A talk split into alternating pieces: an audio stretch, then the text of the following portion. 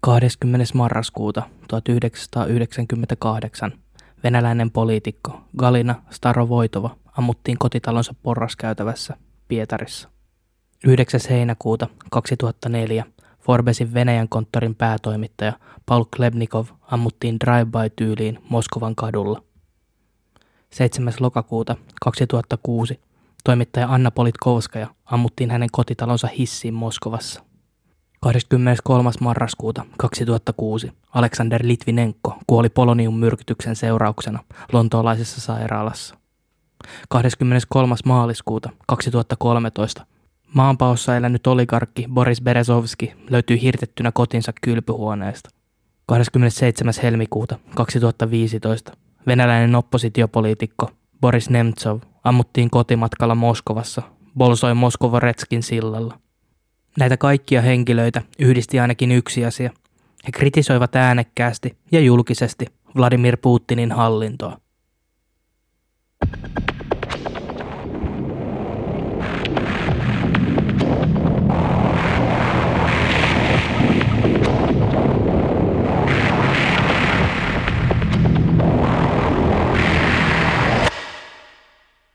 Hei kaikki kuulijat ja tervetuloa Subjektiivinen todistaja-podcastin 19 jakson pariin. Mä olen teidän juontajanne Santeri.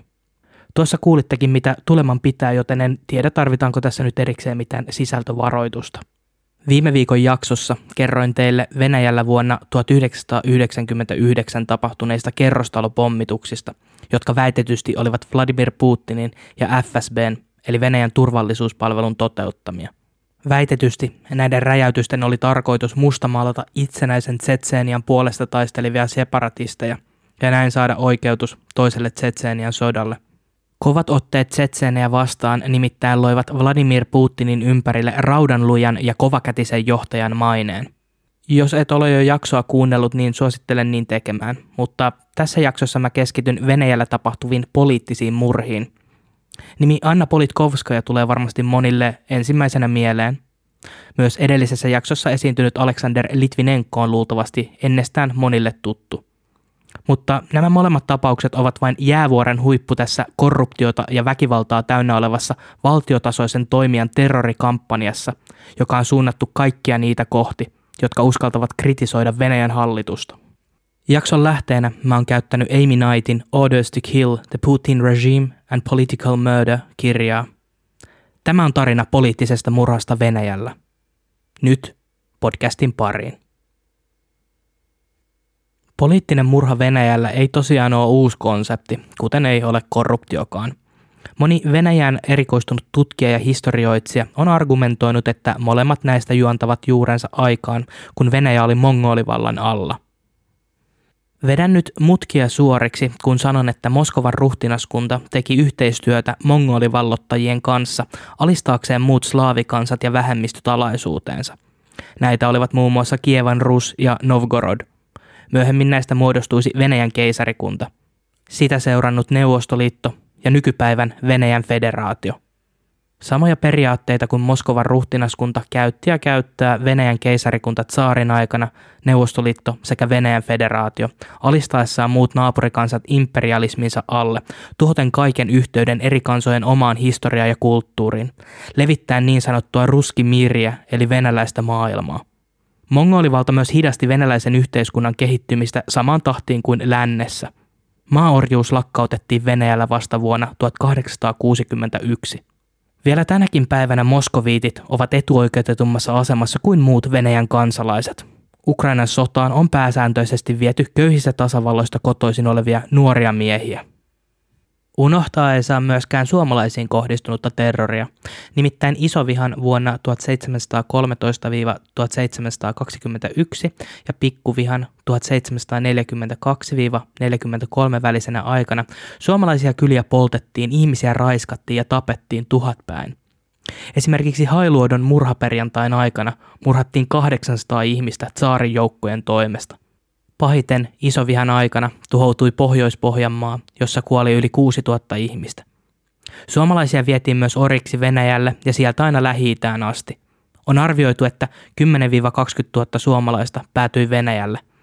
Yhteenlaskettuna murhattuja, paenneita ja Venäjälle siepattuja olisi noin 50-60 000. 1700-luvulla Suomen väkiluku oli vain 400 000, joten maamme väestö harveni yli 10%. Venäjän keisarikunnassa luotiin myös kansanmurhan sävelet 1800-luvulla, nimittäin Tserkessian kansanmurhan muodossa. Tserkessian kansanmurha kohdistui Kaukasuksen muslimivähemmistöihin, kuten tserkesseihin, ubyheihin, abasineihin, inguuseihin, tsetseneihin, ossetteihin ja abhaaseihin. Kansanmurhassa kuoli arviolta 800 000-1,5 miljoonaa ihmistä. Ne, jotka eivät kansanmurhassa kuolleet, pakenivat muun muassa Osmanien valtakuntaan eli nykyiseen Turkkiin. Nämä tyhjentyneet alueet sitten Venäjälle tyypillisesti asutettiin kantavenäläisillä eli isovenäläisellä väestöllä. Tämäkin on ollut yksi venäläisen imperialismin erityispiirre, mitä tulee ihmisten juurien irti repimiseen, alistamiseen sekä demoralisointiin. Jo vuonna 1881 Aleksanteri II tuli poliittisen murhan uhri, kun aktivistit tappoivat hänet pommilla. Kommunistien, etenkin Stalinin vallan alla, poliittisiin toisinajattelijoihin kohdistunut väkivalta sai täysin uusia mittasuhteita. Kannattaa kuunnella tämän podcastin jakso 10, jossa puhun ukrainalaisten kansanmurhasta, Holodomorista. Stalin tappoi vastustajiaan ja liittolaisiaan tarmolla, joka on vertaansa vailla. Samoihin aikoihin luotiin Gulag-vankileirijärjestelmä, johon toista mieltä asioista olevat oli helppo passittaa. Kaikki, jotka seisoivat Stalinin ja absoluuttisen vallan tiellä, tulivat tuhotuiksi viimeistään suuressa puhdistuksessa vuonna 1938. Suuressa puhdistuksessa tosin kuoli myös täysin viattomia ihmisiä. Mutta ehkä merkittävin salamurha kohdistui Leon Trotskiin. Trotski oli kommunistisen puolueen sisällä merkittävin kilpakumppani ja uhka Stalinille. Maanpaossa Meksikossa elänyt Trotski murhattiin Stalinin käskystä vuoden 1940 elokuussa. Stalinin kuoltua vuonna 1953 kommunistinen puolue irtisanoutui poliittisesta väkivallasta. Seuraavien vuosikymmenien aikana poliitikkoja kupsahteli kuoliaaksi silloin tällöin, mutta suuria puhdistuksia ei enää tullut. Murhia ja murhan yrityksiä poliittisia vastustajia vastaan tapahtui kuitenkin Neuvostoliiton ulkopuolella. Länteen loikannut KGB-upseeri Nikolai Koklov yritettiin myrkyttää talliumilla vuonna 1957. Salamurha kuitenkin epäonnistui. Ehkä kuuluisin kaikista kylmän sodan aikana tapahtuneista Neuvostoliiton rajojen ulkopuolisista murhista on kuitenkin niin sanottu vuoden 1978 sateenvarjon murha. Bulgarialainen toimittaja ja toisinajattelija Georgi Markov tuli salamurhatuksi, kun häntä tuikattiin sateenvarjolla Waterloo Bridgeillä Lontoossa. Kyseisen sateenvarjon kärki sisälsi myrkyllistä risiiniä. Ysärin Venäjästä olenkin jo puhunut aikaisemmassa jaksossa. Meininki oli taattua Never Stop the Madnessia, kun eri tahot otti mittaa toisistaan. Murhat, pommitukset ja aseelliset kahakat olivat arkipäivää 90-luvun Moskovassa. Osansa saivat niin tutkivat journalistit kuin tavalliset siviilitkin. Mutta vuonna 2000 Vladimir Putinista tuli Venäjän presidentti. Propagandan ja murhan symbolinen säkki vedettiin Venäjän kansalaisten päähän. Lainaan nyt suoraan Amy Knightin kirjaa. Venäjää Putinin alaisuudessa on kuvailtu aluksi hallituksi, ohjatuksi demokratiaksi, sittemmin autoritääriseksi ja kleptokraattiseksi, mutta nykyään kuvaavin termi on poliisivaltio. Poliisivaltion määritelmä. Poliisivaltio on valtio, jossa lait eivät valvo viranomaistoimintaa. Vastakohtana poliisivaltiolle on oikeusvaltio, jossa viranomaiset toimivat lakien alaisuudessa. Tyypillisesti poliisivaltioon liitetään pelätty salainen poliisi ja mielivaltaiset pidätykset. Putinin lisäksi Venäjällä pitää valtaa silovikkien ryhmä. Silovikit ovat suurimmaksi osin Putinin entisiä kollegoita ja ystäviä KGB-ajoilta. Heidän yhteiset juuret ovat Pietarissa, josta moni heistä on kotoisin. Lista kaikista silovikeista, heidän juuristaan ja taustoistaan on hieman erilainen riippuen siitä, mitä lähdettä käyttää. Keskeisimpiä hahmoja jakson kannalta ovat Nikolai Patrushev, Venäjän federaation turvallisuussihteeri, Sergei Narushkin, Venäjän ulkomaantiedustelu SVR:n johtaja sekä Alexander Bortnikov, FSB:n johtaja. Vuosien varrella silovikit ovat kerryttäneet kovin otteen valtaansa samalla alistaen Venäjän kansalaiset tahtonsa alle. Kaikki kyseiset herrat ovat paperilla virkamiehiä Putin mukaan luettuna ja saavat siitä tietenkin vaatimattoman virkamiehen palkkaa. Ei varmaan kuitenkaan yllätä ketään, kun kerron, että kaikki silovikit asuvat upeissa kartanoissa ja huviloissa samalla kun kansa Moskovan ja Pietarin ulkopuolella ei välttämättä omista edes vedettävää sisävessaa tai juoksevaa vettä. Silovikkien valtaan nousu alkoi räjähdyksellä, mutta on sittemmin tapahtunut korruptoimalla ja hyväksikäyttämällä systeemiä entisestään. Seuraavaksi tarkastellaankin Putinin, Patrushevin, Naryshkinin ja Bortnikovin rötöslistaa. 20. marraskuuta 1998 Galina Starovoitova tuli ammutuksi kotitalonsa porraskäytävässä Pietarissa. Kaksi hyökkääjää avasi tulen kotiin palaavaa Starovoitovaa kohti. Päähän osuneet luodit veivät häneltä hengen. Samalla haavoittui Starovoitovan henkilökohtainen avustaja Ruslan Linkov. Galina Starovoitova syntyi 17. toukokuuta 1946 Tseljabinskissä ja oli näkyvä hahmo venäläisellä poliittisella kentällä. Starovoitova oli profiloitunut etenkin ihmisoikeuksien, Venäjän vähemmistöryhmien ja naisten olojen parantamisen parissa. Vuonna 2015 itsekin murhatuksi tullut Boris Nemtsov kommentoi Starovoitovan kuolemaa heti tapauksen jälkeen seuraavasti. Tämä on todella iso tragedia ja katastrofi Venäjälle. Tunsin Galinan 8 vuoden ajan ja hän oli hyvin älykäs ja rehellinen Venäjän parlamentin jäsen ja hän oli yksi erinomaisimmista poliitikoista maassani. Näyttää siltä, että syy hänen murhaansa oli se, että Pietari edustaa rikolliskapitalismia. Venäjä tarvitsee konkreettisen ohjelman rikollisuuden, järjestäytyneen rikollisuuden ja poliittisen terrorismin taltuttamiseksi. Myös toinen, murhan poliittista luonnetta esiin tuonut Venäjän entinen pääministeri Yegor Gaidar tuli myrkytetyksi Irlannissa vuonna 2006. Tosiaan Starovoitova oli avoimen rehellisellä politiikallaan suututtanut monia hähmäisten tiedusteluklikkien, korruptoituneiden poliitikkojen ja ryöstelevien oligarkkien edustajia, ja siitä hän maksoi hengellään. Starovoitovan poliittinen herääminen oli tapahtunut, kun hän 22-vuotiaana luki Jevgenia Ginsbergin kirjan Rajumyrskyn halki. Siinä Ginsberg kertoo ajastaan Kolyman vankileirillä Siperiassa. Kolymaan Ginsberg oli passitettu, koska Stalin epäili hänen olleen trotskilainen vastavallankumouksellinen. Vuonna 1992 Starovoitova esitteli Duumalle lain, jonka oli tarkoitus puhdistaa päättävistä elimistä ihmisiä, jotka olivat neuvostovallan alla olleet vastuussa ihmisoikeusrikkomuksista. Laki ei mennyt läpi ja Starovoitova kokeili onnea vielä toistamiseen vuonna 1997. Tuolloinkaan onni ei ollut myötä. On kuitenkin huomionarvoista, että jos kyseinen lakiesitys olisi mennyt läpi, ei Putinista olisi tullut koskaan presidenttiä. Tai näin on ainakin spekuloitu. Starovoitova oli ilmestynyt Putinin tutkaan jo 90-luvun alussa, kun hän oli yrittänyt puhdistaa Pietaria järjestäytyneestä rikollisuudesta. Pietari, joka oli silovikkien kokoontumispaikka, oli käytännössä kokonaan rikollisjengien vallassa. Tosin Pietarin mafia oli jo tuolloin FSB:n alaisuudessa. Pietarissa oli 90-luvulla pahapula elintarvikkeista. Tämä johtui suurelta osin siitä, että ruoka ja elintarvikkeet ynnä muut hyödykkeet oli myyty ulkomaille. Rahat olivat päätyneet rikollisten taskuun. Eräs tähän ruokarosvoukseen liitetyistä on Suomenkin kansalaisuuden omistava oligarkki Gennadi Timchenko. Lehtitietojen mukaan eräs suomalainen liikemies oli pyytänyt vauhdittamaan Timchenkon kansalaisuushakemusta. Starovoitova lensi Moskovasta Pietariin aikaisin aamulla marraskuun 20. päivä 1998.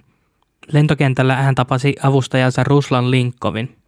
Kotimatkalla Starovoitova ja Linkov pistäytyivät Starovoitovan vanhempien luona. Kaksikko saapui Starovoitovan asunnolle, joka oli Gribojedovin kanavan tuntumassa. Porraskäytävän valot olivat kaikki pois päältä, lukuun ottamatta sisäänkäynnin vieressä olevaa valoa. Kun he pääsivät Starovoitovan ovelle, alkoi tulitus. Starovoitovaa oli osunut kuolettavasti. Haavoittuneen Linkovin onnistui kuitenkin nähdä molempien ampujien kasvot. Myöhemmin hän todisti oikeudessa miehiä vastaan. Linkov oli aluksi nähnyt miehen ja naisen, mutta myöhemmin selvisi, että toinen palkkamurhaajista oli vain pukeutunut naiseksi, perukkia myöten. Linkovin onnistui haavoistaan huolimatta soittaa poliisille. Naapurit eivät olleet kuulleet mitään. Ampujat olivat käyttäneet äänenvaimentimia. Tappajat olivat jättäneet aseet rikospaikalle. Linkovia oli osunut olkapäähän ja kaulaan. Sairaalassa ollessaan Linkovia kävi tapaamassa kukas muukaan kuin Vladimir Putin, joka kyseli tapauksen yksityiskohdista. Myöhemmin amerikkalainen toimittaja Andrew Meyer sai selville, että Linkov ja Putin tunsivat toisensa hyvin. Seuraavien 3 vuoden aikana murhaa tutkinut ryhmä kuulusteli yli 1000 silminnäkijää ja epäiltyä, teki etsintöjä ja kävi läpi todistusaineistoa. Vasta vuonna 2000 FSB pidetti 6 miestä, joiden nähtiin olevan murhan takana. Oikeudenkäynti alkoi joulukuussa 2003 ja jatkui aina vuoden 2005 kesäkuuhun asti. Kaikki syytetyt kuuluivat niin sanottuun Tambovin rikollisjengiin, joka vaikuttaa vielä tänäkin päivänä Pietarissa. 2 epäiltyä vapautettiin, 1 sai tuomion avunannosta, mutta tuli vapautetuksi tutkintavankeudessa suoritetun vankilaajan takia. 3 miehistä todettiin syyllisiksi. Juri Kolchin, sotilastiedustelun työntekijä, sai 20 vuotta vankeutta murhan suunnittelusta ja pakoauton ajamisesta. Vitali Akishin sai 23 vuoden tuomion Starovoitovan ampumisesta. 2 ampujista, naiseksi naamioitunut Oleg Fedosov, katosi kokonaan. Mutta kuka oli antanut toimeksiannon palkkamurhalle? Syyttävä sormi osoitti Venäjän äärinationalistista liberaalidemokraattista puoluetta ja sen johtajaa Vladimir Zhirinovskia. Zhirinovskilla ja hänen puolueellaan oli kytköksiä Tambovin rikollisjengiin ja motiivi haluta korruptiota vastaan taisteleva Starovoitova hengiltä. Suomessa Zhirinovski tunnetaan leikkisellä lempinimellä Suomen syöjä, joka on viittaus Zhirinovskin fantasioihin, joissa Suomi liitettäisiin osaksi Venäjää. Syyttäjän mukaan teoria olikin uskottava ja he pyysivät kuultavaksi Ludmilla Narusovan. Narusova oli Pietarin entisen pormestarin Anatoli Sobtsakin leski. Anatoli Sobczak puolestaan oli toiminut Vladimir Putinin mentorina, kun Putin oli ollut Pietarin pormestarin virastossa töissä 90-luvun alussa. Sobczak kuoli vuonna 2000 väitetysti sydänkohtaukseen, mutta on epäilty, että kyseessä oli myrkytys. Narusova todisti oikeudessa Zhirinovskia vastaan, kertoen, että Starovoitova oli Zhirinovskin arkkivihollinen. Tällainen ei tietenkään riitä tuomion langettamiseen, joten Zhirinovski sai mennä.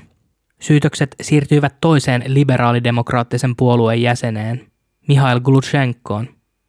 Kun hänen nimensä tuli esiin oikeudenkäynnissä, pakeni mies Espanjaan pitämään hiljaiseloa. Vuonna 2009 hän uskalsi palata Venäjälle uusimaan passinsa, mutta tulikin pidätetyksi. Syytteet tulivat kiristyksestä ja osallisuudesta 3 ihmisen murhaan Kyproksella vuonna 2004. 1 Kyproksella murhatuista oli entinen duuman jäsen Vyacheslav Shevchenko, jolla oli myös kytköksiä Tambovin rikollisjengiin. Vuonna 2011 1 tuomituista siperialaisella työleirillä kitunut Juri Kolchin tunnusti, että juurikin Glushenko oli ollut se, joka tilasi palkkamurhan. Glushenko itsekin tunnusti Starovoitovan murhan vuonna 2014 ja tästä napsahti 17 vuotta lisää vankeutta. Tambovin jengi oli siis selvästi vastuussa murhasta, mutta Alexander Litvinenko huomautti kirjassaan Lubjankan jengit vuonna 2002, ettei Tambovin jengi olisi selvinnyt päivääkään Pietarissa ilman Putinia ja Patrushevia. Starovoitovan murhatutkinta oli virallisesti käsitelty, mutta hänen siskonsa ja poikansa ovat sitä mieltä, ettei perimmäistä syyllistä ole vielä saatu kiinni. Starovoitovan tapauksesta alkoi Putinin regiimille tuttu modus operandi, kun kyseessä oli toisinajattelijan murhatutkinta. Se menee suurin piirtein näin. Venytä esitutkintaa niin pitkään kuin mahdollista, kunnes kansaa ei enää asia kiinnosta, ja anna kuva, että tutkijat, jotka ovat kenties jopa osallisina murhaan, tekevät töitä niskalimassa. Vuonna 2000 tutkivia journalisteja kuoli Venäjällä tämän tästä. 12 Tšetšenian sotaa ja Venäjän suorittamia sotarikoksia tutkinutta journalistia tapettiin. He olivat Iskandar Khationi ja Adam Tapsurgaev. Khationi hakattiin kirveellä kuoliaksi kotinsa ulkopuolella ja Tapsurgaev ammuttiin tšetšenialaisessa kylässä. Novaja Gazetan toimittaja Igor Domnikov hakattiin rautaputkella koomaan 12. toukokuuta 2000 kotitalonsa käytävällä. Hän kuoli 2 kuukautta myöhemmin saamiinsa vammoihin. Novaja Gazeta on yksi harvoista Venäjällä toimivista yhteiskuntakriittisistä lehdistä. Ukrainan sodan alettua Novaja Gazeta on joutunut laittamaan lapun luukulle, kun sotasensuuri astui Venäjällä voimaan. Domnikov oli kirjoittanut useita artikkeleita hallituksen ja poliitikkojen korruptiosta, mutta liian ahkerat poliitikotkaan eivät olleet turvassa. Duuman antikorruptiokomitean jäsen Juri Shekotskin kuoli myrkytykseen 3. heinäkuuta 2003. Kuolema oli äärimmäisen kivulias. Shekotskinin hiukset tippuivat, iho irtosi ja useat hänen elimistään lakkasivat toimimasta ennen kuolemaa. Shekotskin oli tehnyt virheen paljastaessaan, että Venäjän energiaministeriön Evgeni Adamov oli varastanut $miljoonia. Kyseiset varat olivat Yhdysvaltain energiaministeriön Venäjälle antamia, ja niillä oli tarkoitus parantaa Venäjän ydinenergian turvallisuutta. Kotimatkalla ollut Venäjän Forbesin päätoimittaja Paul Klebnikov ammuttiin 9. heinäkuuta 2004. Sikulimerkkinen auto oli pysähtynyt jalkakäytävällä kävellen Klebnikovin viereen. 5 laukausta jysähti pimeässä yössä. 4 luodeista osui vatsaan ja rintaan. 1 päähän. Klebnikov ei kuin ihmeen kaupalla kuollutkaan heti saaminsa vammoihin ja onnistui kertomaan vielä katukivetyksellä maatessaan nähneensä ampujan kasvot. Mies, 30-35 vuotta, mustat hiukset. Klebnikov kuoli sairaalan hissiin, kun häntä oltiin viemässä leikkaussaliin. Klebnikov kasvoi venäläistaustaisessa perheessä Yhdysvalloissa. Klebnikovin isovanhemmat olivat paenneet jenkkeihin lokakuun vallankumousta vuonna 1918. Berkeleyssä talouspolitiikkaa opiskellut Klebnikov aloitti työuransa Forbesissa vuonna 1989. Hän kirjoitti etenkin venäläisistä suuryrityksistä, korruptiosta ja Neuvostoliiton jälkeisestä yksityistämisprosessista. Vuonna 1996 Klebnikov kirjoitti artikkelin Kremlin kummisetä Forbesiin. Siinä hän kertoi oligarkki Boris Berezovskin toiminnan muistuttavan Sisilian mafiaa. Hän syytti Berezovskia kiristyksistä, rahanpesusta, yhteistyöstä tsetseenimafian kanssa ja palkkamurhien tilaamisesta. Berezovskin nimi liitettiin myös vuonna 1996 tehtyyn toimittaja Vladislav Listievin murhaan. Artikkelin julkaisun jälkeen Klebnikov sai useita tappouhkauksia ja vetäytyi kirjoitustauolle Pariisiin. Vuonna 2000 hän julkaisi artikkelin pohjalta samannimisen kirjan, joka perustuu osittain Boris Jeltsinin entisen henkivartijan kertomuksiin. Kirjassaan Klebnikov kuvailee Jeltsinin aikana toteutettua yksityistämisprosessia vuosisadan ryöstöksi. Klebnikov palasi kuitenkin takaisin Moskovaan. Hänen oli alun perin tarkoitus tehdä Venäjällä vuoden verran töitä, mutta matka jäisi hänen viimeisekseen. Ei ollut kulunut kuin muutama tunti Klebnikovin kuolemasta, kun viranomaiset ilmoittivat tsetseenien olleen murhan takana. Vuotta myöhemmin tiedotettiin, että 5 murhassa mukana ollutta tsetseeniä oli tunnistettu. Kasbek Dukusov, Musa Vahajev ja Fail Sadredinov jäivät kiinni, mutta 2 muuta välttyivät pidätyksiltä. Toinen näistä oli murhan väitetty suunnittelija, tsetseeniseparatisti Kos Ahmed Nuhayev. Motiiviksi on epäilty sitä, että Klebnikov kirjoitti Nuhayevista vuonna 2003 kirjan Conversation with Barbarian, Interviews with Chechen Field Commander on Banditry and Islam. Se perustuu 15-tuntiseen haastatteluun, jonka Klebnikov teki Nuhayevista Bagussa, Azerbaidžanissa. Tai näin ainakin Kremlistä kerrottiin. Kirjassa Nuhayevia ei esitetty mitenkään erityisen huonossa valossa, mutta Nuhayev oli kuitenkin Kremlin Most Wanted-listalla. Ongelmallisemmaksi tutkinnan tekee se, että joidenkin lähteiden mukaan Nuhayev kuoli jo vuoden 2004 alussa Tsetšeniassa, kuukausia ennen Klebnikovia. Toukokuussa 2006 kaikki 3 pidätettyä tsetseeniä vapautettiin syytteistä, mutta vuotta myöhemmin Venäjän korkein oikeus kumosi päätöksen ja antoi päivämäärän uudelle oikeudenkäynnille. Mutta 2 syytetyistä, Vahajev ja Dukusov, eivät ilmaantuneet oikeuteen. 3. Sadredinov oli jo vankilassa toisista rikoksista. Vuonna 2007 syytteet hylättiin uudemman kerran. Klebnikovin tapaus koki uudelleen syntymisen vuonna 2013 uusin käänteen.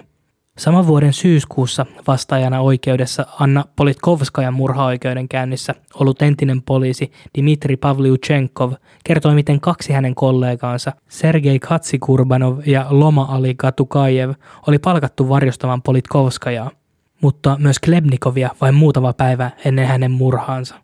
Syyttäjä väitti, että miehet olivat saaneet toimeksiannon Boris Berezovskilta. Toinen todistaja oli kertonut kuulleensa, miten Gaidukajev oli puhunut Nuhayeville suunnitelmista murhata Klebnikov. Nuhayev toimi syyttäjän mukaan vain välikätenä. Käsky tappaa tuli Berezovskilta. Berezovskin syyttäminen kuitenkin tuli aika oivalliseen rakoon, sillä hänet Berezovski oli murhattu saman vuoden maaliskuussa.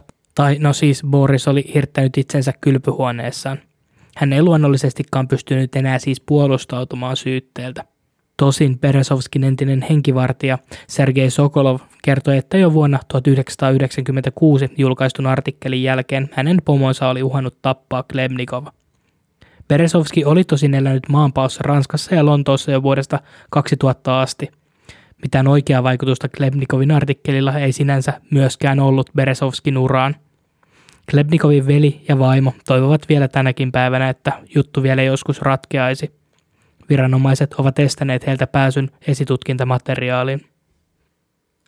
Pahin piikki korruptoituneen Venäjän hallituksen lihassa oli eittämättä kuitenkin Anna Politkovskaja. Muun muassa Novaja Gazetan toimittaja Politkovskaja oli ihmisoikeuksien puolesta puhuja ja vannoutunut Vladimir Putin kriitikko.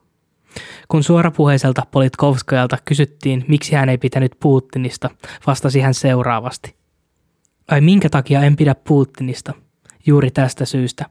En pidä hänen rikollisuudestaan, kyynisyydestään, rasismistaan, valheistaan, siitä, että hän kaasutti siviilit kuoliaaksi Moskovan teatterissa, siksi että hän on vastuussa viattomien surmaamisesta. Politkovskaja oli nimittäin tehnyt ainakin 50 työmatkaa Tsetseeniaan ensimmäisen ja toisen sodan aikana. Hän koki, että hänen tehtävänsä oli Putinin likaisesta sodasta raportoiminen. Vuonna 2001 Politkovskaja tuli tällaisella matkalla FSB:n pidättämäksi. Häntä syytettiin Tsetseenien puolesta vakoilemisesta. Politkovskaja pidettiin lukkojen takana usean päivän ajan. Samalla FSB:n agentit uhkasivat häntä raiskauksilla ja murhalla.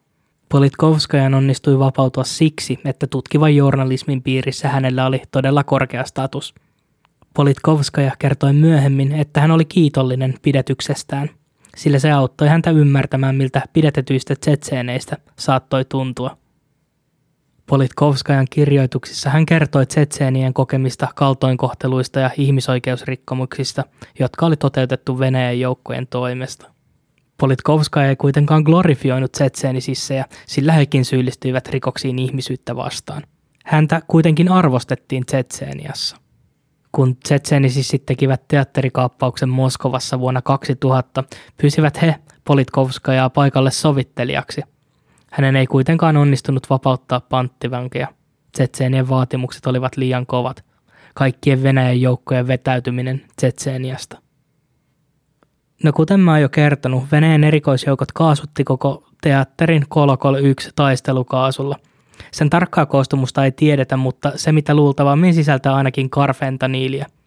Elefantin nukutusainenakin käytetty karfentaniili on 10 000 kertaa morfiinia voimakkaampi aine.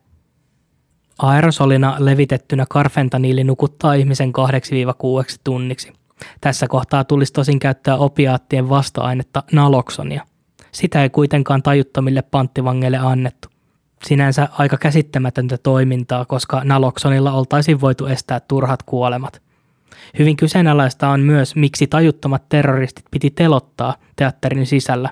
Heidät olisi ihan hyvin voitu kuulustella esimerkiksi tietojen saamiseksi. Politkovskaja tietysti meni tästä mielettömyydestä suunniltaan ja julkaisi Novaja Gazetaan FSB:tä sättivän kirjoituksen. Siinä hän toi esille juurikin noita edellä mainitsemiani pointteja. Politkovskajan onnistui jäljittää myös teatterista pakenemaan onnistunut terroristi Kanbas Tergibajev ja haastattelemaan tätä. Tergibajev kertoi, että hän omasi suhteita FSB:hen. Tästä Politkovskaja päätteli, että FSB:llä täytyy olla tieto tulevasta teatterikaappauksesta. Olisiko tämä taas yksi tapaussarjassamme FSB:n False Flag-operaatio tsetseenien mustamaalaamiseksi? Itse asiassa teatterikaappauksen suunnittelusta otti vastuun kukas muukaan kuin sissijohtaja Samil Basaev. Muistatteko, kun viime jaksossa kerroin, että Basaev saattoi toimia ainakin jollain kapasiteetilla FSB:n tai GRUn palkkalistoilla. 2 vuotta myöhemmin Politkovskajalla oli taas hommia.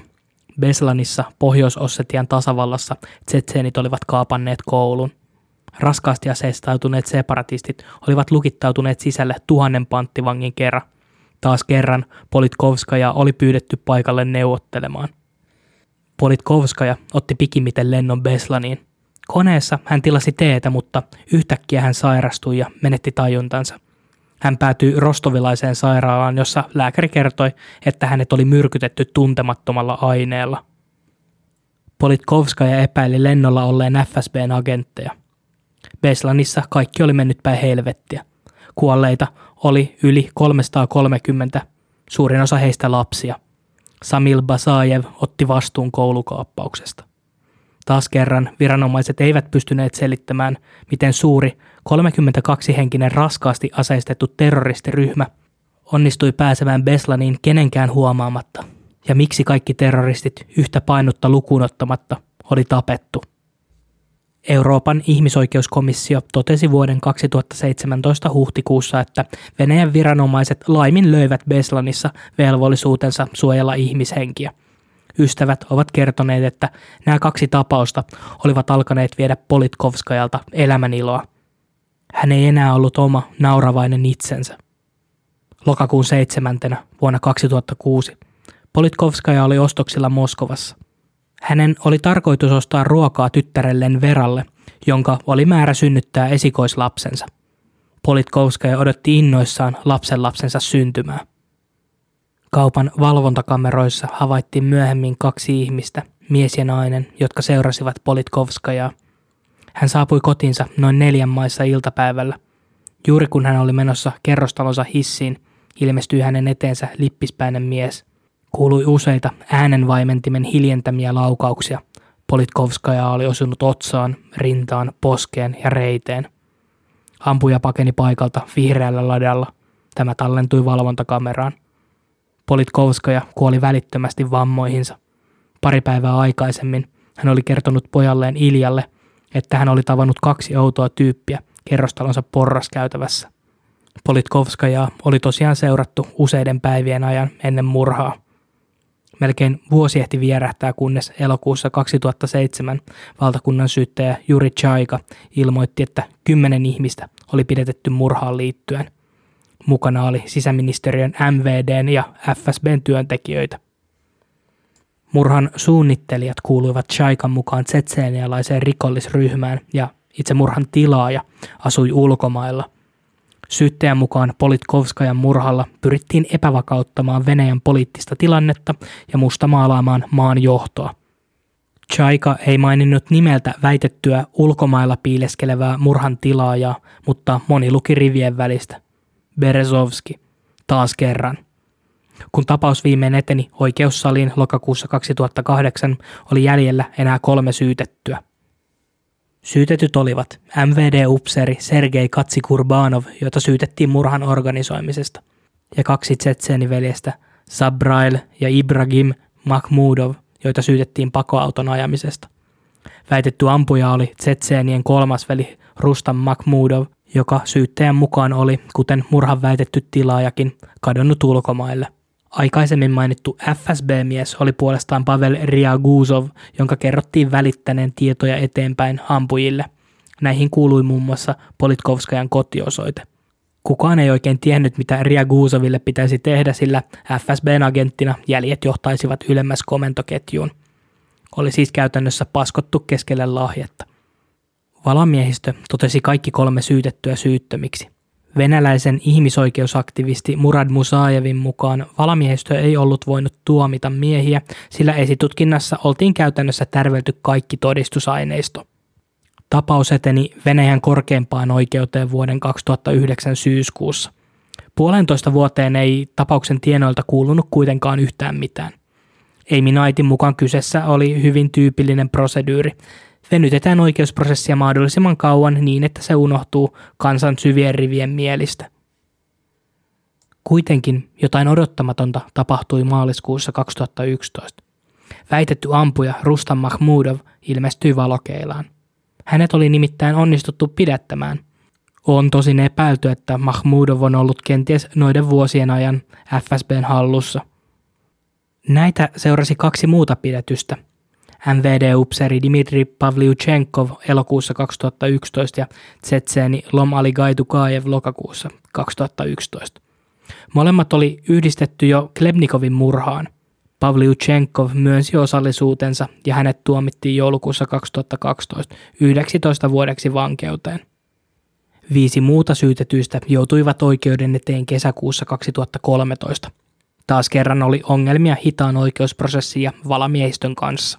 Vasta toukokuussa 2014, 7,5 vuotta Politkovskajan murhan jälkeen, oikeus tuomitsi nämä 5 miestä syyllisinä Politkovskajan murhaan. Tuomiot olivat 12 vuoden vankeuden ja elinkautisen väliltä. Syyttäjän viimeinen argumentti oli seuraava. Tsetsenialainen rikollispomo Kaidukajev oli organisoinut murhan ja palkanut sitä toimittamaan 3 veljen poikaansa, eli siis Mahmudovin veljekset. Pavliuchenkov oli antanut miehille murha-aseen ja palkanut 2 muuta miestä varjostamaan Politkovskajaa. Kukaan syytetyistä ei suostunut tunnustamaan syyllisyyttään ja he totesivat, että Pavliuchenkov valehteli. Hän oli muiden syytettyjen kertoman mukaan ollut itse koko murhan takana.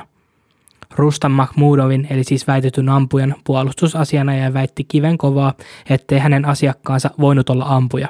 Hän ei nimittäin muistuttanut yhtään valvontakameroiden videoissa ollutta ampujaa. Politkovskajan kollegat ja perhe olivat sitä mieltä, että joku asiassa kuitenkin mätti. Mitään motiivia kenelläkään osallisista ei ollut, siis rahaa lukuun ottamatta, joten käsky murhaan oli heidän mielestään täytynyt tulla jostain korkeammalta taholta. MVD ja FSB olivat molemmat varjostaneet Politkovskajaa ennen tämän murhaa. 9 vuotta murhan jälkeen lokakuussa 2015 Radio Svoboda ilmoitti tutkimuksistaan jutun parissa. Oikeus ei ole voinut tapahtua, sillä itse murhan tilaajaa ei ole saatu vastuuseen teoistaan. Syntipukki Berezovskin osuudesta murhaan ei ollut mitään todisteita. Berezovski oli ollut murhan aikana jo vuosia Lontoossa. Myös Tšetšenian nykyinen presidentti ja todella epämiellyttävä ihminen Ramzan Kadyrov on yhdistetty Politkovskajan murhaan. Politkovskaja oli haastatellut Kadyrovia kesäkuussa 2004 ja kyseinen haastattelu oli mennyt täysin mönkään. Politkovskaja oli menettänyt malttinsa ja syyttänyt Kadyrovin olevan maanpetturi ja Tšetšenian vihollinen. Tapaamisen jälkeen Politkovskaja kirjoitti Kadyrovista seuraavasti. Pieni lohikäärme, jonka Kremli kasvatti. Nyt häntä täytyy ruokkia, ettei hän sylje tulta. Onkin ihan totta, että Kadyrov on tänä päivänä Venäjällä yksi harvoista, joka pystyy ja voi arvostella Putinia ääneen. Ennen kuolemaansa Politkovskaja oli tehnyt tutkimuksia laajaan kirjoon Kadyrovin tehtailemia ihmisoikeusrikkomuksia ja julkaissut niistä artikkeleita. Politkovskajan kollega Sergei Sokolov kirjoitti murhasta seuraavasti. Anna Stepanova ei tullut murhatuksi, koska hän kirjoitti jonkun artikkelin, vaan koska hän edusti vaaraa vallassa olevalle väkivaltaiselle ja korruptoituneelle valtiovallalle. Viikko ennen kuolemaansa Politkovskaja oli tavannut Lontoossa Berezovskin, Litvinenkon ja useita maanpaossa olleita tsetseneitä. Kaikki heistä pelkäsi Politkovskajan turvallisuuden puolesta. Litvinenko oli sitä mieltä, että Politkovskajan pitäisi paeta maasta. Mieluusti Yhdysvaltoihin, johon Politkovskajalla oli kaksoiskansalaisuus. Politkovskaja kuitenkin kieltäytyi ehdotuksesta. Hän oli sitä mieltä, että hänellä oli velvollisuus auttaa Venäjän kansalaisia, joiden oikeuksia Kremli aktiivisesti loukkaa. Politkovskajan lapsenlapsi, joka syntyi pian murhan jälkeen, nimettiin isoäitinsä mukaan Annaksi. Alexander Litvinenko ja Anna Politkovskaja tunsivat toisensa hyvin. Molemmat jakoivat sympatiat tsetseneitä kohtaan. Molemmat vastustivat Putinin hallintoa.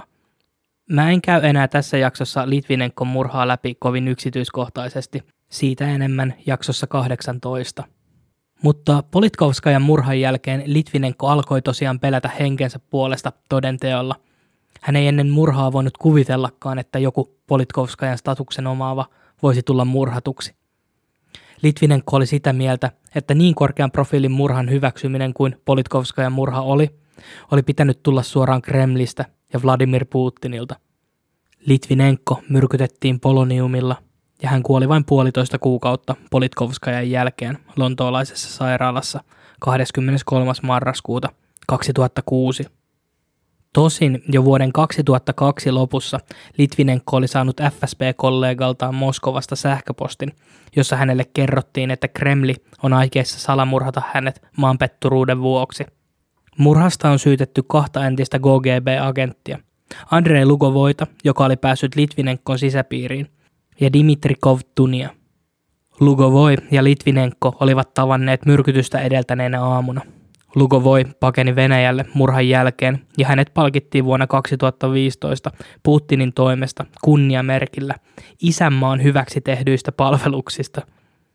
Mutta miksi Litvinenko murhattiin vasta 6 vuoden Englannissa pakoilun jälkeen? Tilaisuuksia sille olisi ollut monia jo aikaisemmin. No, Litvinenkon oli määrä matkustaa Espanjaan antamaan paikalliselle syyttäjälle tietoja Putinin kytköksistä järjestäytyneeseen rikollisuuteen. Ja kuten tiedämme, Espanjan ja etenkin Marbellan läpi kulkee suurin osa Euroopan ja oletettavasti myös Venäjän huumeista. FSB tai mahdollisesti ulkomaantiedustelu SVR eivät tosiaan rajoittaneet rikoksien tehtailua Venäjän rajojen sisäpuolelle. Vuonna 2004 Ukrainassa tapahtui oranssivallankumous. Se oli seurausta siitä, kun venäjämielinen presidenttikandidaatti Viktor Janukovyč hävisi vaaleissa Viktor Jushtšenkolle. Samainen Janukovyč tultaisiin syrjäyttämään vallasta Maidanin mielenosoituksissa vuonna 2014. Syyskuussa 2004 Jushtšenko sairastui. Hänet lennätettiin Viiniin sairaalaan. Siellä sairauden syyksi todettiin dioksiinimyrkytys. Itse myrkytys jätti Jushtšenkon kasvot pahasti vammautuneeksi. Itse oranssivallankumous alkoi, kun vaalit hävinnyt Janukovyč julistautui kuitenkin maan presidentiksi. Tuolloin Venäjä alkoi myös käyttää niin sanottua energia-asetta Ukrainaa kohtaan, estäen kaasun toimitukset maahan. Ihan samalla tavalla kuin tänä vuonna Venäjä on kiristänyt Eurooppaa. Ukrainan kurittaminen ei ole tosiaan Venäjän keskushallinnolle mikään uusi juttu. Kuuntele jakso 10 Holodomorista. 2 kansainvälisen uutiskynnyksen ylittäneen murhan jälkeen FSB ei näyttänyt yhtään hidastamisen merkkiä. Seuraavana oli vuorossa ihmisoikeusjuristi Stanislav Markelov. Markelov oli tehnyt jo 90-luvulta asti uraa ihmis- ja ympäristöoikeuksien parissa. Vuonna 2002 hän edusti Moskovan teatterikaappauksessa kuolleiden omaisia ja loppuelämäksi pahoinpideltyä toimittaja Mihail Begetovia. Tämän lisäksi Markelov teki yhteistyötä Politkovskajan kanssa tapauksessa, jossa erikoisjoukkojen upseeri Sergei Lapinia syytettiin 26-vuotiaan tsetsenimiehen kiduttamisesta kuoliaaksi. Tapauksesta Lapin sai 8 vuotta vankeutta. Markelov edusti myös tsetseenialaista Kungaevin perhettä, joiden 18-vuotias tytär kidnappattiin, raiskattiin ja murhattiin maaliskuussa 2000 Venäjän armeijan upseerin Juri Budanovin toimesta. Alun perin Budanovin murhasyytteet hylättiin, mutta vuonna 2003 hänet tuomittiin 10 vuoden vankeuteen. Budanov vapautui tammikuussa 2009 istuttuaan 6 vuotta tuomiostaan. 2 vuotta myöhemmin hänet ammuttiin Moskovan kadulle. Markelov oli tosiaan onnistunut sohaisemaan ampiaispesää kyseenalaistamalla valtion toimia. Tammikuussa 2009 hieman Budanovin vapautumisen jälkeen Markelov oli pitämässä tiedotustilaisuutta, jossa hän uhkasi viedä Budanovin Euroopan ihmisoikeustuomioistuimeen. Tiedotustilaisuuden jälkeen paikalta poistumassa ollut Markelov ammuttiin parkkipaikalle autonsa viereen. Samassa ammuskelussa kuoli Novaja Gazetassa työharjoittelussa ollut nuori toimittajan alku Anastasia Baburova. Natalia Husainova Este Mirova oli ihmisoikeusaktivisti ja Memorial-ihmisoikeusjärjestön johtokunnan jäsen. Nyt te varmaan tiedätte jo, mihin tämä on menossa. Este Mirova syntyi vuonna 1959 tsetseenialaiselle ja venäläiselle vanhemmalle. Hän opiskeli historiaa Groznin yliopistossa ja liittyi vuonna 2000 Memorial-ihmisoikeusjärjestön Groznin haaraan. Este Mirova omisti elämänsä tietojen keräämiselle Venäjän ihmisoikeusrikkomuksista Tsetšeniassa. Töistä poistumassa ollut Este Mirova kaapattiin 15. heinäkuuta 2009, kun iso joukko miehiä pakotti hänet valkoiseen pakettiautoon. Este Mirovan ruumis löytyi myöhemmin 50 kilometrin päästä valtatien varrelta naapuritasavallasta Ingushetiasta. Häntä oli ammuttu 2, päähän ja rintaan. Muutamaa viikkoa ennen kidnappausta ja murhaa Este Mirova oli uutisoinut Tsetšenian presidentti Ramzan Kadyrovin määräämistä tsetšeenikapinallisen Rizvan Albekovin teloittamisesta sekä siviileihin kohdistuneista kidnappauksista, murhista ja talojen polttamisista. Kadyrovilla tosiaan on tapana hiljentää kaikki itseään kritisoivat äänet, jopa FSB:tä ja Putinia tehokkaammin. Käytännössä koko Tsetšenia on nykyään hänen valtansa alla, ja valtaa turvaa aina niin ihanat kadyroviitit, tuttavallisemmin TikTok-tsetseenit. Tosiaan ulkomaisten valtioidenkaan päämiehet eivät välttämättä ole turvassa Kremlin lonkeroilta. 10. huhtikuuta 2010 Puolan presidenttiä Leon Kaczynskia kuljettanut Tupolev-lentokone putosi Smolenskissa Venäjällä. Kaikki 96 koneessa ollutta menehtyivät turmassa. Puolassa on oltu sitä mieltä, että Saksan ja Venäjän kaasuputkeakin kritisoinut Kaczynski oli joutunut Venäjän viranomaisten toteuttaman iskun uhriksi. Itse asiassa turman jälkeen Venäjä perusti tutkimusryhmän, jota valvoi Vladimir Putin. Venäjältä kerrottiin, että väitetty onnettomuus johtui teknisestä viasta. Konetta ei ole koskaan suostuttu luovuttamaan Puolaan tutkimuksia varten. 2002 julkaistun puolalaisraportin mukaan lentokoneeseen oli piilotettu Venäjällä huoltotöiden ohessa räjähteitä. Lentokoneen mustien laatikoiden tutkimuksissa kävi puolestaan ilmi, että ohjaamassa oli henkilökuntaan kuulumattomia ihmisiä 16-20 minuuttia ennen onnettomuutta. Itse Kaczynskin delegaatio oli matkalla Katunin joukkomurhan vuosipäivän muistotilaisuuteen. Vuonna 1940 Neuvostoliiton toteuttama puolalaisten sotilaiden ja siviilien joukkomurha Katynissa, jossa kuoli 21 857 ihmistä, kiellettiin Neuvostoliiton aikana kokonaan. Venäjän duuma on kuitenkin asian myöntänyt. Vuosituhannen alussa maanpakoon lähtenyt ja tässä ja edellisessä jaksossakin useasti mainittu Boris Berezovski jatkoi Venäjän hallituksen, FSB:n ja Vladimir Putinin kritisointia Lontoosta käsin. Berezovski ei ollut kuitenkaan mikään puhdas pulmunen, ja kuten Radio Free Europen analyytikko Robert Colson sanoi, jyrkin hähmäiset bisnesdiilit ja kilpakumppaneiden mahdollinen likvidoiminen tekivät hänestä oivan syntipukin Putinin hallinnolle. Tosiaan Berezovski on syytetty usein FSB:n toteuttamista murhista. Putinille Berezovski oli kuitenkin paha piikki lihassa. Mustamaalauskampanjat eivät olleet onnistuneet halutulla tavalla. Näiden kahden miehen tiet kohtasivat jo vuonna 1991 Pietarissa, ja he tekivät yhteistyötä aina 99 kerrostalopommeihin ja toisen Tšetšenian sotaan asti. Eittämättä Berezovski toteutti liiketoimintaansa korruptoituneen Putinin avulla. Kuitenkin viimeistään kerrostalopommit, toinen Tšetšenian sota ja presidentiksi nousu saivat Berezovskin kyseenalaistamaan Putinin toimia. Homma oli kai mennyt jo liian likaiseksi. Nimittäin Putin oli alkanut kohdistamaan sensuuritoimia mediaa kohtaan. Toukokuun 11. vuonna 2000 aseistautuneet, mustiin pukeutuneet, balaklaavapäiset miehet tunkeutuivat itsenäisen mediatoimisto Mediamostin toimistoon Moskovassa. Mediamostin alaisuudessa oleva NTV oli kritisoinut Putinia ja kyseenalaistanut FSB:n antaman narratiivin 99 kerrostalopommien tekijöistä. Mediamostin perustaja ja presidentti Vladimir Kaczynski oli Berezovskin hyvä ystävä. Kaczynskin toimiston tuhoaminen ei kuitenkaan ollut ainut vastoinkäyminen. Mies pääsi nimittäin istumaan Butyrkan vankilaan.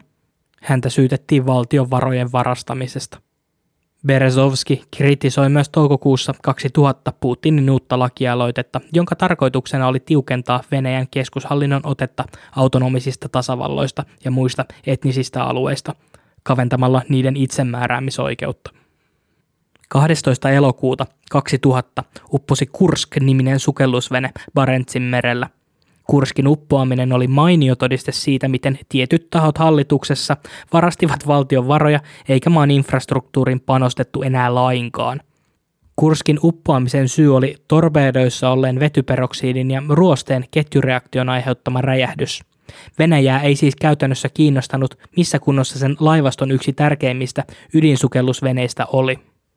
Tämä tietysti herättää kovasti kysymyksiä siitä, missä kunnossa Venäjän ydinasearsenaali tänä päivänä on. Nimittäin Yhdysvallat käytti pelkästään oman arsenaalinsa kunnossapitoon viime vuonna noin $60 miljardia. Se on ainakin paperilla koko Venäjän asevoimien budjetti.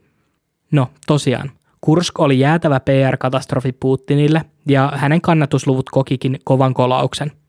Mediakontrollikaan ei ollut erityisen hyvä vielä tuolloin, sillä uutisissa syytettiin Putinin hallintoa korruptiosta.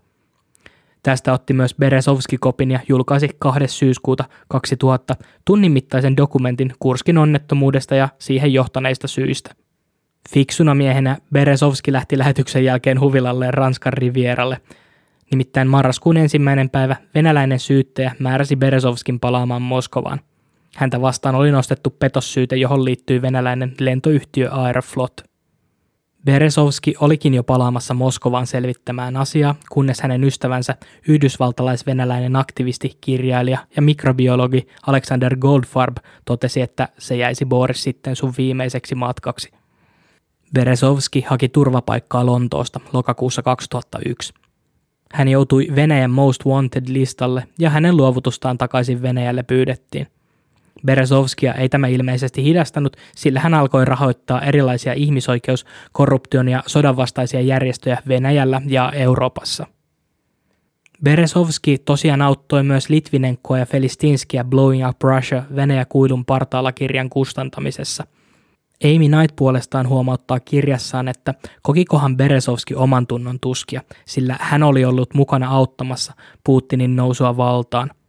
Harmaa KGB:n virastohiiri olikin ihka oikea karhulla ratsastava tsaari. Absoluuttinen hullumies Berezovski totesi AFP-uutistoimistolle tammikuussa 2006 suunnittelevansa vallankaappausta Venäjällä.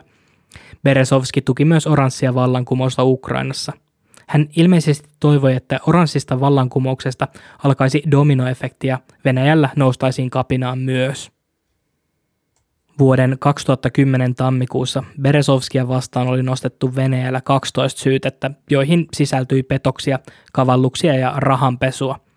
Berezovski oli myös ilmeisesti alkanut tutkiskella omaa rooliaan kaikessa tässä Kremlin mielettömyydessä, sillä vuonna 2012 hän julkaisi Facebookissa kirjoituksen nimeltä Letter of Repentance, suoraan suomennettuna siis katumuskirje. Siinä hän pyytää joltain korkeammalta taholta anteeksiantoa virheistään ja teoistaan, siitä, että hän auttoi nostamaan Putinin valtaan ja siitä, miten rahan ja vallanhimo sokaisivat hänet. Maaliskuun 23. päivä vuonna 2013 noin 15.30 Berezovskin henkivartija Avi Navama löysi hänet hirttäytyneenä kylpyhuoneestaan. Ensimmäisten rikospaikkatutkimusten perusteella pääteltiin, että kyseessä oli itsemurha. Berezovskissa ei ollut havaittavissa mitään ulkoisia jälkiä väkivallasta.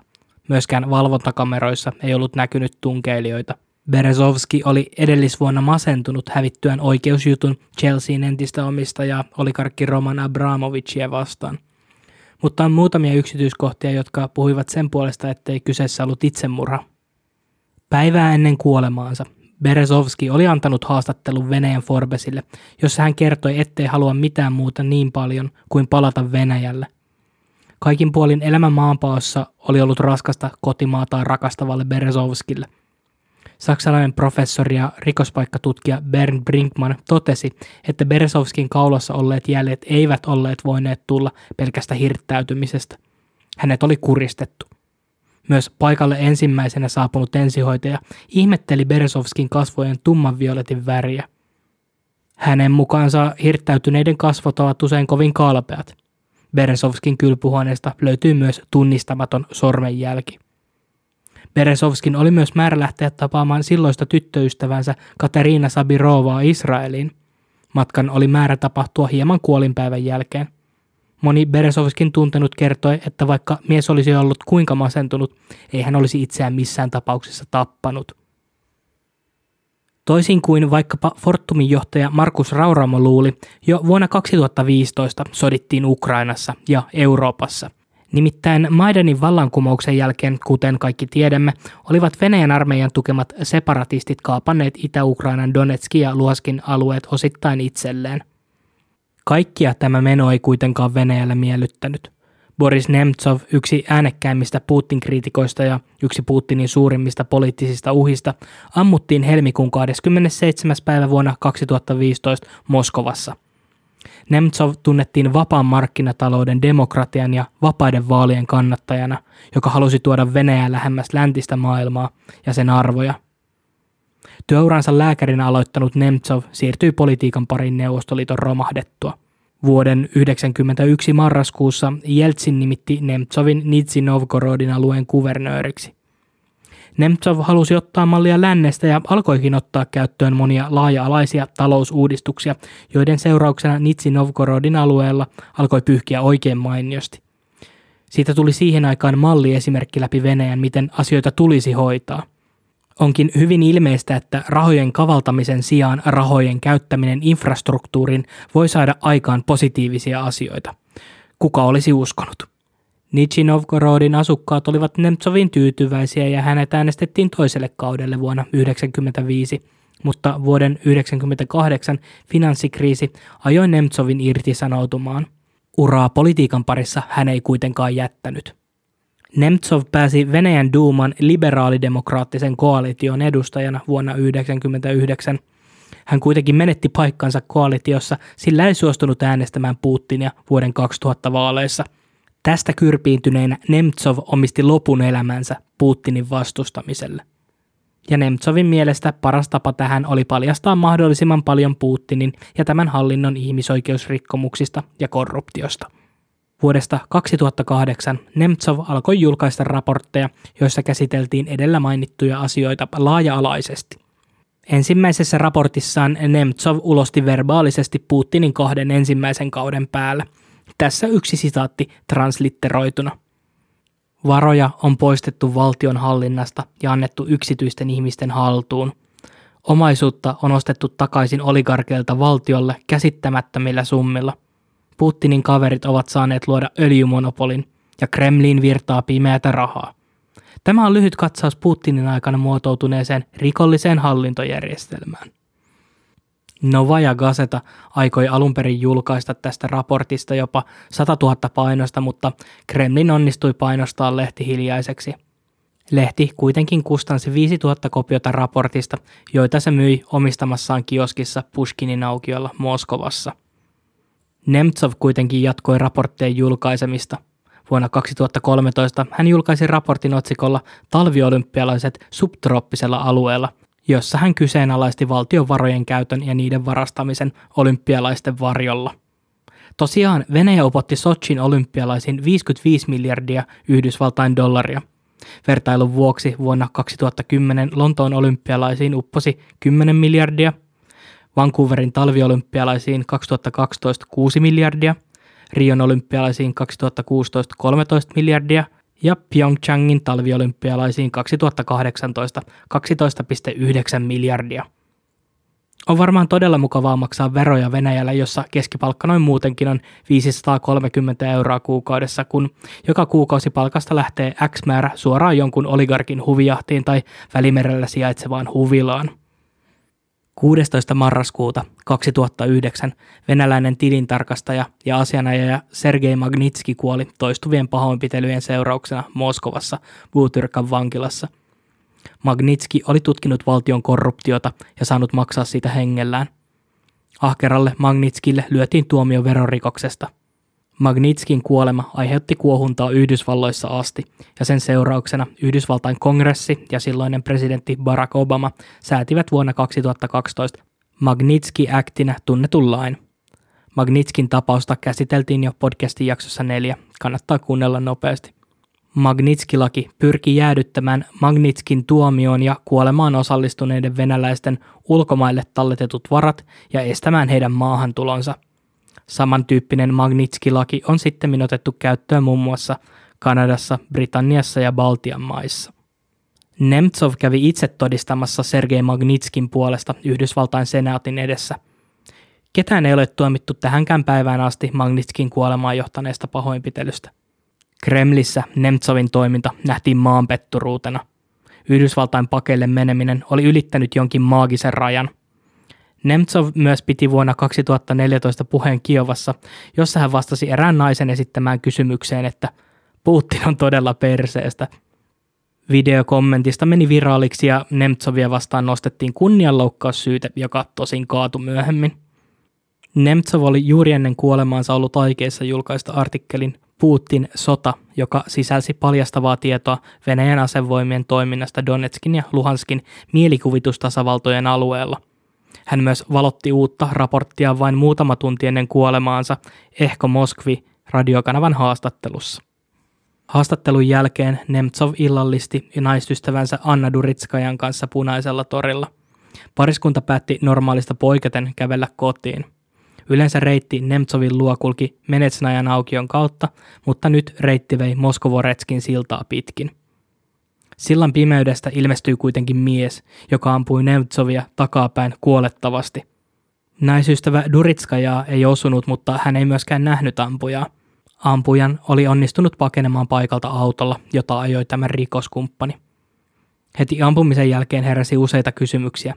Miten ampujat tiesivät, että pariskunta kävelisi kotiin autokyydin sijaan, ja miten he olivat tienneet heidän kulkeneen hyvin epätyypillistä reittiä kotiin?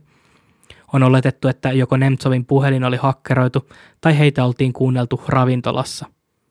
Pakoautoa ei olisi myöskään voinut mitenkään pitää Moskovoretkin sillan lähistöllä parkissa, sillä alueella on yöaikaankin paljon liikennettä, ellei kulkureitistä ollut ennalta tietoa, ellei heitä jäljitetty. Tällainen seuranta vaati siis todella edistynyttä teknologista osaamista. Apumurhaajille oli pakko olla tullut FSB:ltä, joka tosiaankin jäljitti ja vakoili Nemtsovia ja hänen toimiaan vuorokauden ympäri. Venäläinen oppositio ei se hallittu, ja aktivisti Vladimir Milov kritisoi, että poliisi ei tehnyt elettäkään ampujan tai auton etsimisen eteen, kun vasta puolen tunnin päästä ampumisesta. Auto löytyi hylättynä tuntien päästä moskovalaisesta lähiöstä.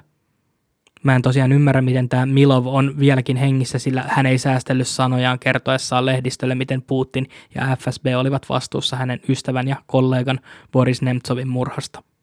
Huomionarvoista on myös se, että Moskovoretskin silta sijaitsee vain 100 metrin päässä Kremlin muurista, ja alueen äärimmäisen tarkkaan valvottu. Valvontakameroita on kaikkialla. Kreml pisti taas Nemtsovin murhatutkinnassa parastaan ja kasasi 5 miehen joukon kasaan. Tunnustukset on ehkä saatettu saada vähän hakkaamalla, kuka tietää. Tutkimusta johtanut FSO eli Venäjän turvallisuusvirasto kikkaili minkä kerkesi ja väitti, ettei heillä ollut toimivaltaa valvontakameroiden tarkastamiseen, sillä ne kuuluivat Moskovan kaupungille. Moskovan kaupunki puolestaan kielsi tämän, mutta totesi, että valvontakamerat olivat olleet huoltotöiden takia pois päältä. Päivä murhan jälkeen jostain kaivettiin esiin Victor M-niminen silminnäkijä. Kremlin propagandatorvi Live News-kanavalla kyseinen Victor M. esiintyi kasvot peitettynä ja antoi silminnäkijä havaintonsa. Mies, lyhyt musta tukka, 170 senttiä pitkä, pakeni hopeisella VAZ 21102 autolla, jossa oli Pohjois-Ossetian rekisterikilpi. Kuukausi Victor M. performanssin jälkeen Kommersant-lehti ilmoitti, että turvallisuusviranomaisilta saatujen tietojen mukaan uusi silminnäkijä oli löytynyt. Nyt 27-vuotias Jevgeni. Sukunimiä miehelle ei annettu. Jevgeni oli kävellyt pariskunnan takana kuunnellen musiikkia eikä kuullut näin laukausta. Hän ei myöskään nähnyt ampujaa, sillä hän katsoi puhelimen näyttöä. Victor M. oli kertonut hieman samanlaisen tarinan. Jevgeni oli nähnyt miehen tosin ampumisen jälkeen. Ampuja oli hänen mukaansa keskipitkä, omasi pitkän mustan tukan ja pakeni valkoisella ladalla. Ja tosiaan 6 päivän kuluttua ampumisesta tiedotettiin, että viranomaiset olivat pidättäneet taas vähän tsetseenejä. 5 kappaletta. Heitä oli väitetty ampuja Zaur Dadaev, joka ei sopinut kumpaankaan silminnäkijähavaintoon. Dadaev tosin tunnusti murhan, mutta kertoi tulleensa kidutetuksi. Viranomaiset myös tiedottivat etsivänsä vielä 2 tsetseeniä, Ruslan Mukhutodinovia ja Ruslan Geremeviä. Kaikkia 3 miestä yhdistää, että he olivat kuuluneet Ramzan Kadyrovin Kadyroviitti-pataljooniin. Tutkijat löysivät miesten tukikohtana käyttämän asunnon Moskovasta, josta Nemtsovia oli tarkkailtu jo pitkään, syyskuusta 2014 asti. Syy murhalle oli Nemtsovin antama tuki Charlie Hebdolle. Charlie Hebdon toimistoon tehtiin isku Muhammed-pilakuvan julkaisun jälkeen. Iskussa kuoli 12 ihmistä. Tosin Charlie Hebdon isku tapahtui vasta joulukuussa 2014. Väitetty seuranta oli siis aloitettu noin 3 kuukautta aikaisemmin. Turvallisuusviranomaiset kertoivat myös löytäneensä asunnosta heroiinia.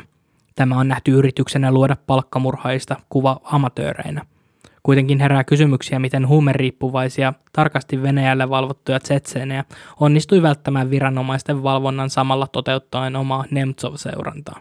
On ehdotettu, että Zaur Dadaev sai suoraan käskyn presidentti Ramzan Kadyrovilta. Yhteys ainakin löytyisi. Dadaev oli palvellut Kadyrovin alaisuudessa, kuten aikaisemmin kerroin. Vladimir Milov tosin totesi hassun hauskasti, ettei Kadyrov uskaltaisi käskeä iskua ilman isin, eli Putinin lupaa. 2 päivää 5 tsetseenin pidätyksen jälkeen maaliskuun 9. päivä Putin antoi Kadyroville ansiomitallin palveluksistaan Venäjän federaation hyväksi. Itse asiassa samassa tilaisuudessa sai mitallin myös Alexander Litvinenko murhasta epäilty Andrei Lugovoi. Tapaus eteni oikeuteen heinäkuussa 2016. Syytetyt olivat seuraavat: Zaur Dadaev, veljekset Antzor ja Shadid Gubashev, Tamerlan Eskerkhanov ja Kamzat Bahayev. Syyttäjän mukaan viisikko oli tehnyt sopimuksen Ruslan Mukhudinovin kanssa ja toisen nimettömäksi jääneen miehen kanssa palkkamurhasta. Palkkiona oli 15 miljoonaa ruplaa eli noin 275 000 Yhdysvaltain dollaria. Mukhudinov murhan tilaaja on edelleen pakosalla ja Interpolin etsintä kuuluttama. Väitetty olinpaikka on Arabiemiirikunnissa. Murha meni syyttäjän mukaan seuraavasti. Usean kuukauden ajan miehet tarkkailivat Nemtsovia samalla kun he keräsivät kasaan aseet ja tekivät suunnitelman murhan toteuttamiseksi. Murha-iltana 3 miehistä seurasi Nemtsovia. Ampuja eli Dadaev nousi yksin sillalle ja ampui 2 muun antaman signaalin jälkeen 6 laukausta takapäin Nemtsovin. Tämän jälkeen he pakenivat Ingushetiaan. Meinasin sanoa, että jännänä yhteensattumana, mutta ei tämä kovin jännää enää ole, niin poliisit meni heti Nemtsovin murhan jälkeen tämän asuntoon ja takavarikoi hänen läppäriin ja kasan muistiinpanoja. Kyseisissä muistiinpanoissa oli seuraava raportti: Putin, sota. Fiksuna miehenä Nemtsov oli kuitenkin lähettänyt raportin jo kollegoilleen. Nemtsovin kollega ja seuraaja Vladimir Kara-Murza lähti puhumaan Yhdysvaltain kongressin ihmisoikeusneuvoston eteen murhan jälkeen. Hieman myöhemmin, toukokuun 25. päivä 2015, Kara-Murza lyhistyi toimistossaan Moskovassa. Hänet vietiin sairaalaan, jossa hän vaipui koomaan. Kaikki Kara-Murzan elintoiminnot lakkasivat. Lääkärit antoivat hänelle 5% selviytymismahdollisuudet. Mutta kaikkien yllätykseksi Kara-Murza selvisi kuin ihmeen kaupalla. Lääkärien mukaan sairastumisen oli aiheuttanut tuntematon aine tai myrkky. Joulukuussa Kara-Murza pyysi viranomaisia avaamaan tutkimuksen hänen myrkytyksestään, mutta mitään ei tapahtunut. Tosiaan, tuntemattomia myrkkyjä tuntuu olevan joka kulman takana Venäjällä. Ei niin tuntematonta myrkkyä saivat maistaa myös Sergei ja Julia Skripali. Heidät myrkytettiin Salisburyssä, Englannissa Novichok-hermomyrkyllä. Sergei Skripali oli entinen kaksoisagentti ja sotilastiedusteluupseeri, joka toimi 90-luvulla ja 2000-luvun alussa Iso-Britannian MI6 hyväksi. Skripali pidätettiin vuonna 2004 ja hän sai 13 vuotta vankeutta venäläisten agenttien henkilöllisyyksien paljastamisesta. Skripali ehti istua 6 vuotta tuomiostaan, kunnes hänet vapautettiin vuoden 2010 vankien vaihdossa, jossa Yhdysvalloissa kiinni jääneitä agentteja palautettiin Venäjälle. Tämän jälkeen Skripali asettui asumaan Britteihin. 4. maaliskuuta 2018 Skripali ja tämän tytär Julia myrkytettiin kuitenkin Novichok-hermomyrkyllä. Myös 3 tapausta tutkinutta poliisia sai oireita myrkystä. Skripali ja hänen tyttärensä joutuivat kriittiseen tilaan. Molemmat kuitenkin toipuivat myöhemmin. 4 kuukautta myrkytyksen jälkeen Amesburyssä asunut pariskunta altistui myös Novichok-hermomyrkyllä. 3 lapsen äiti kuoli ja tämän mies joutui koomaan. Aviomies oli ennen myrkytystä löytänyt avaamattoman hajuvesipullon, jonka oli antanut vaimolleen. Poliisi on epäillyt, että Skripalien myrkyttäjä oli heittänyt pois todistusaineet ja epähuomiossa tämä ohikulkija oli hajuveden löytänyt. Tapauksesta seurasi diplomaattinen kriisi, kun selvisi, että myrkytykset olivat toteuttaneet Venäjän sotilastiedustelu GRUn toimijat. Miehet kuuluivat yksikkö 29155 ryhmään, jonka tehtävänä on toteuttaa salamurhia ja muita toimia, joiden tavoitteena on horjuttaa Euroopan maiden vakautta. Britannia nimesi myrkytykseen syyllisiksi Aleksander Petrovin ja Ruslan Bosirovin. Oikealta nimiltään miehet olivat kuitenkin Aleksander Mishkin ja Anatoli Sobczak. Miehet on palkittu ansionmitalleen Venäjällä. 3. Skripaleita tarkkailut mies on viranomaisten mukaan tunnistettu. Hän on puolestaan nimeltään Sergei Fedotov, mutta tutkivan journalismin verkosto Bellingcatin mukaan hänen oikea nimensä on Denis Sergejev. Kaikkien miesten onnistui paeta maasta. Kaikkia 3 vastaan on odottamassa syyte, jos he joskus Iso-Britanniaan palaavat. Venäjän federaatio ei ole suostunut luovutuspyyntöihin. Itse liehutukka Boris Johnson on nimennyt Vladimir Putinin syylliseksi Skripalien murhan yritykseen.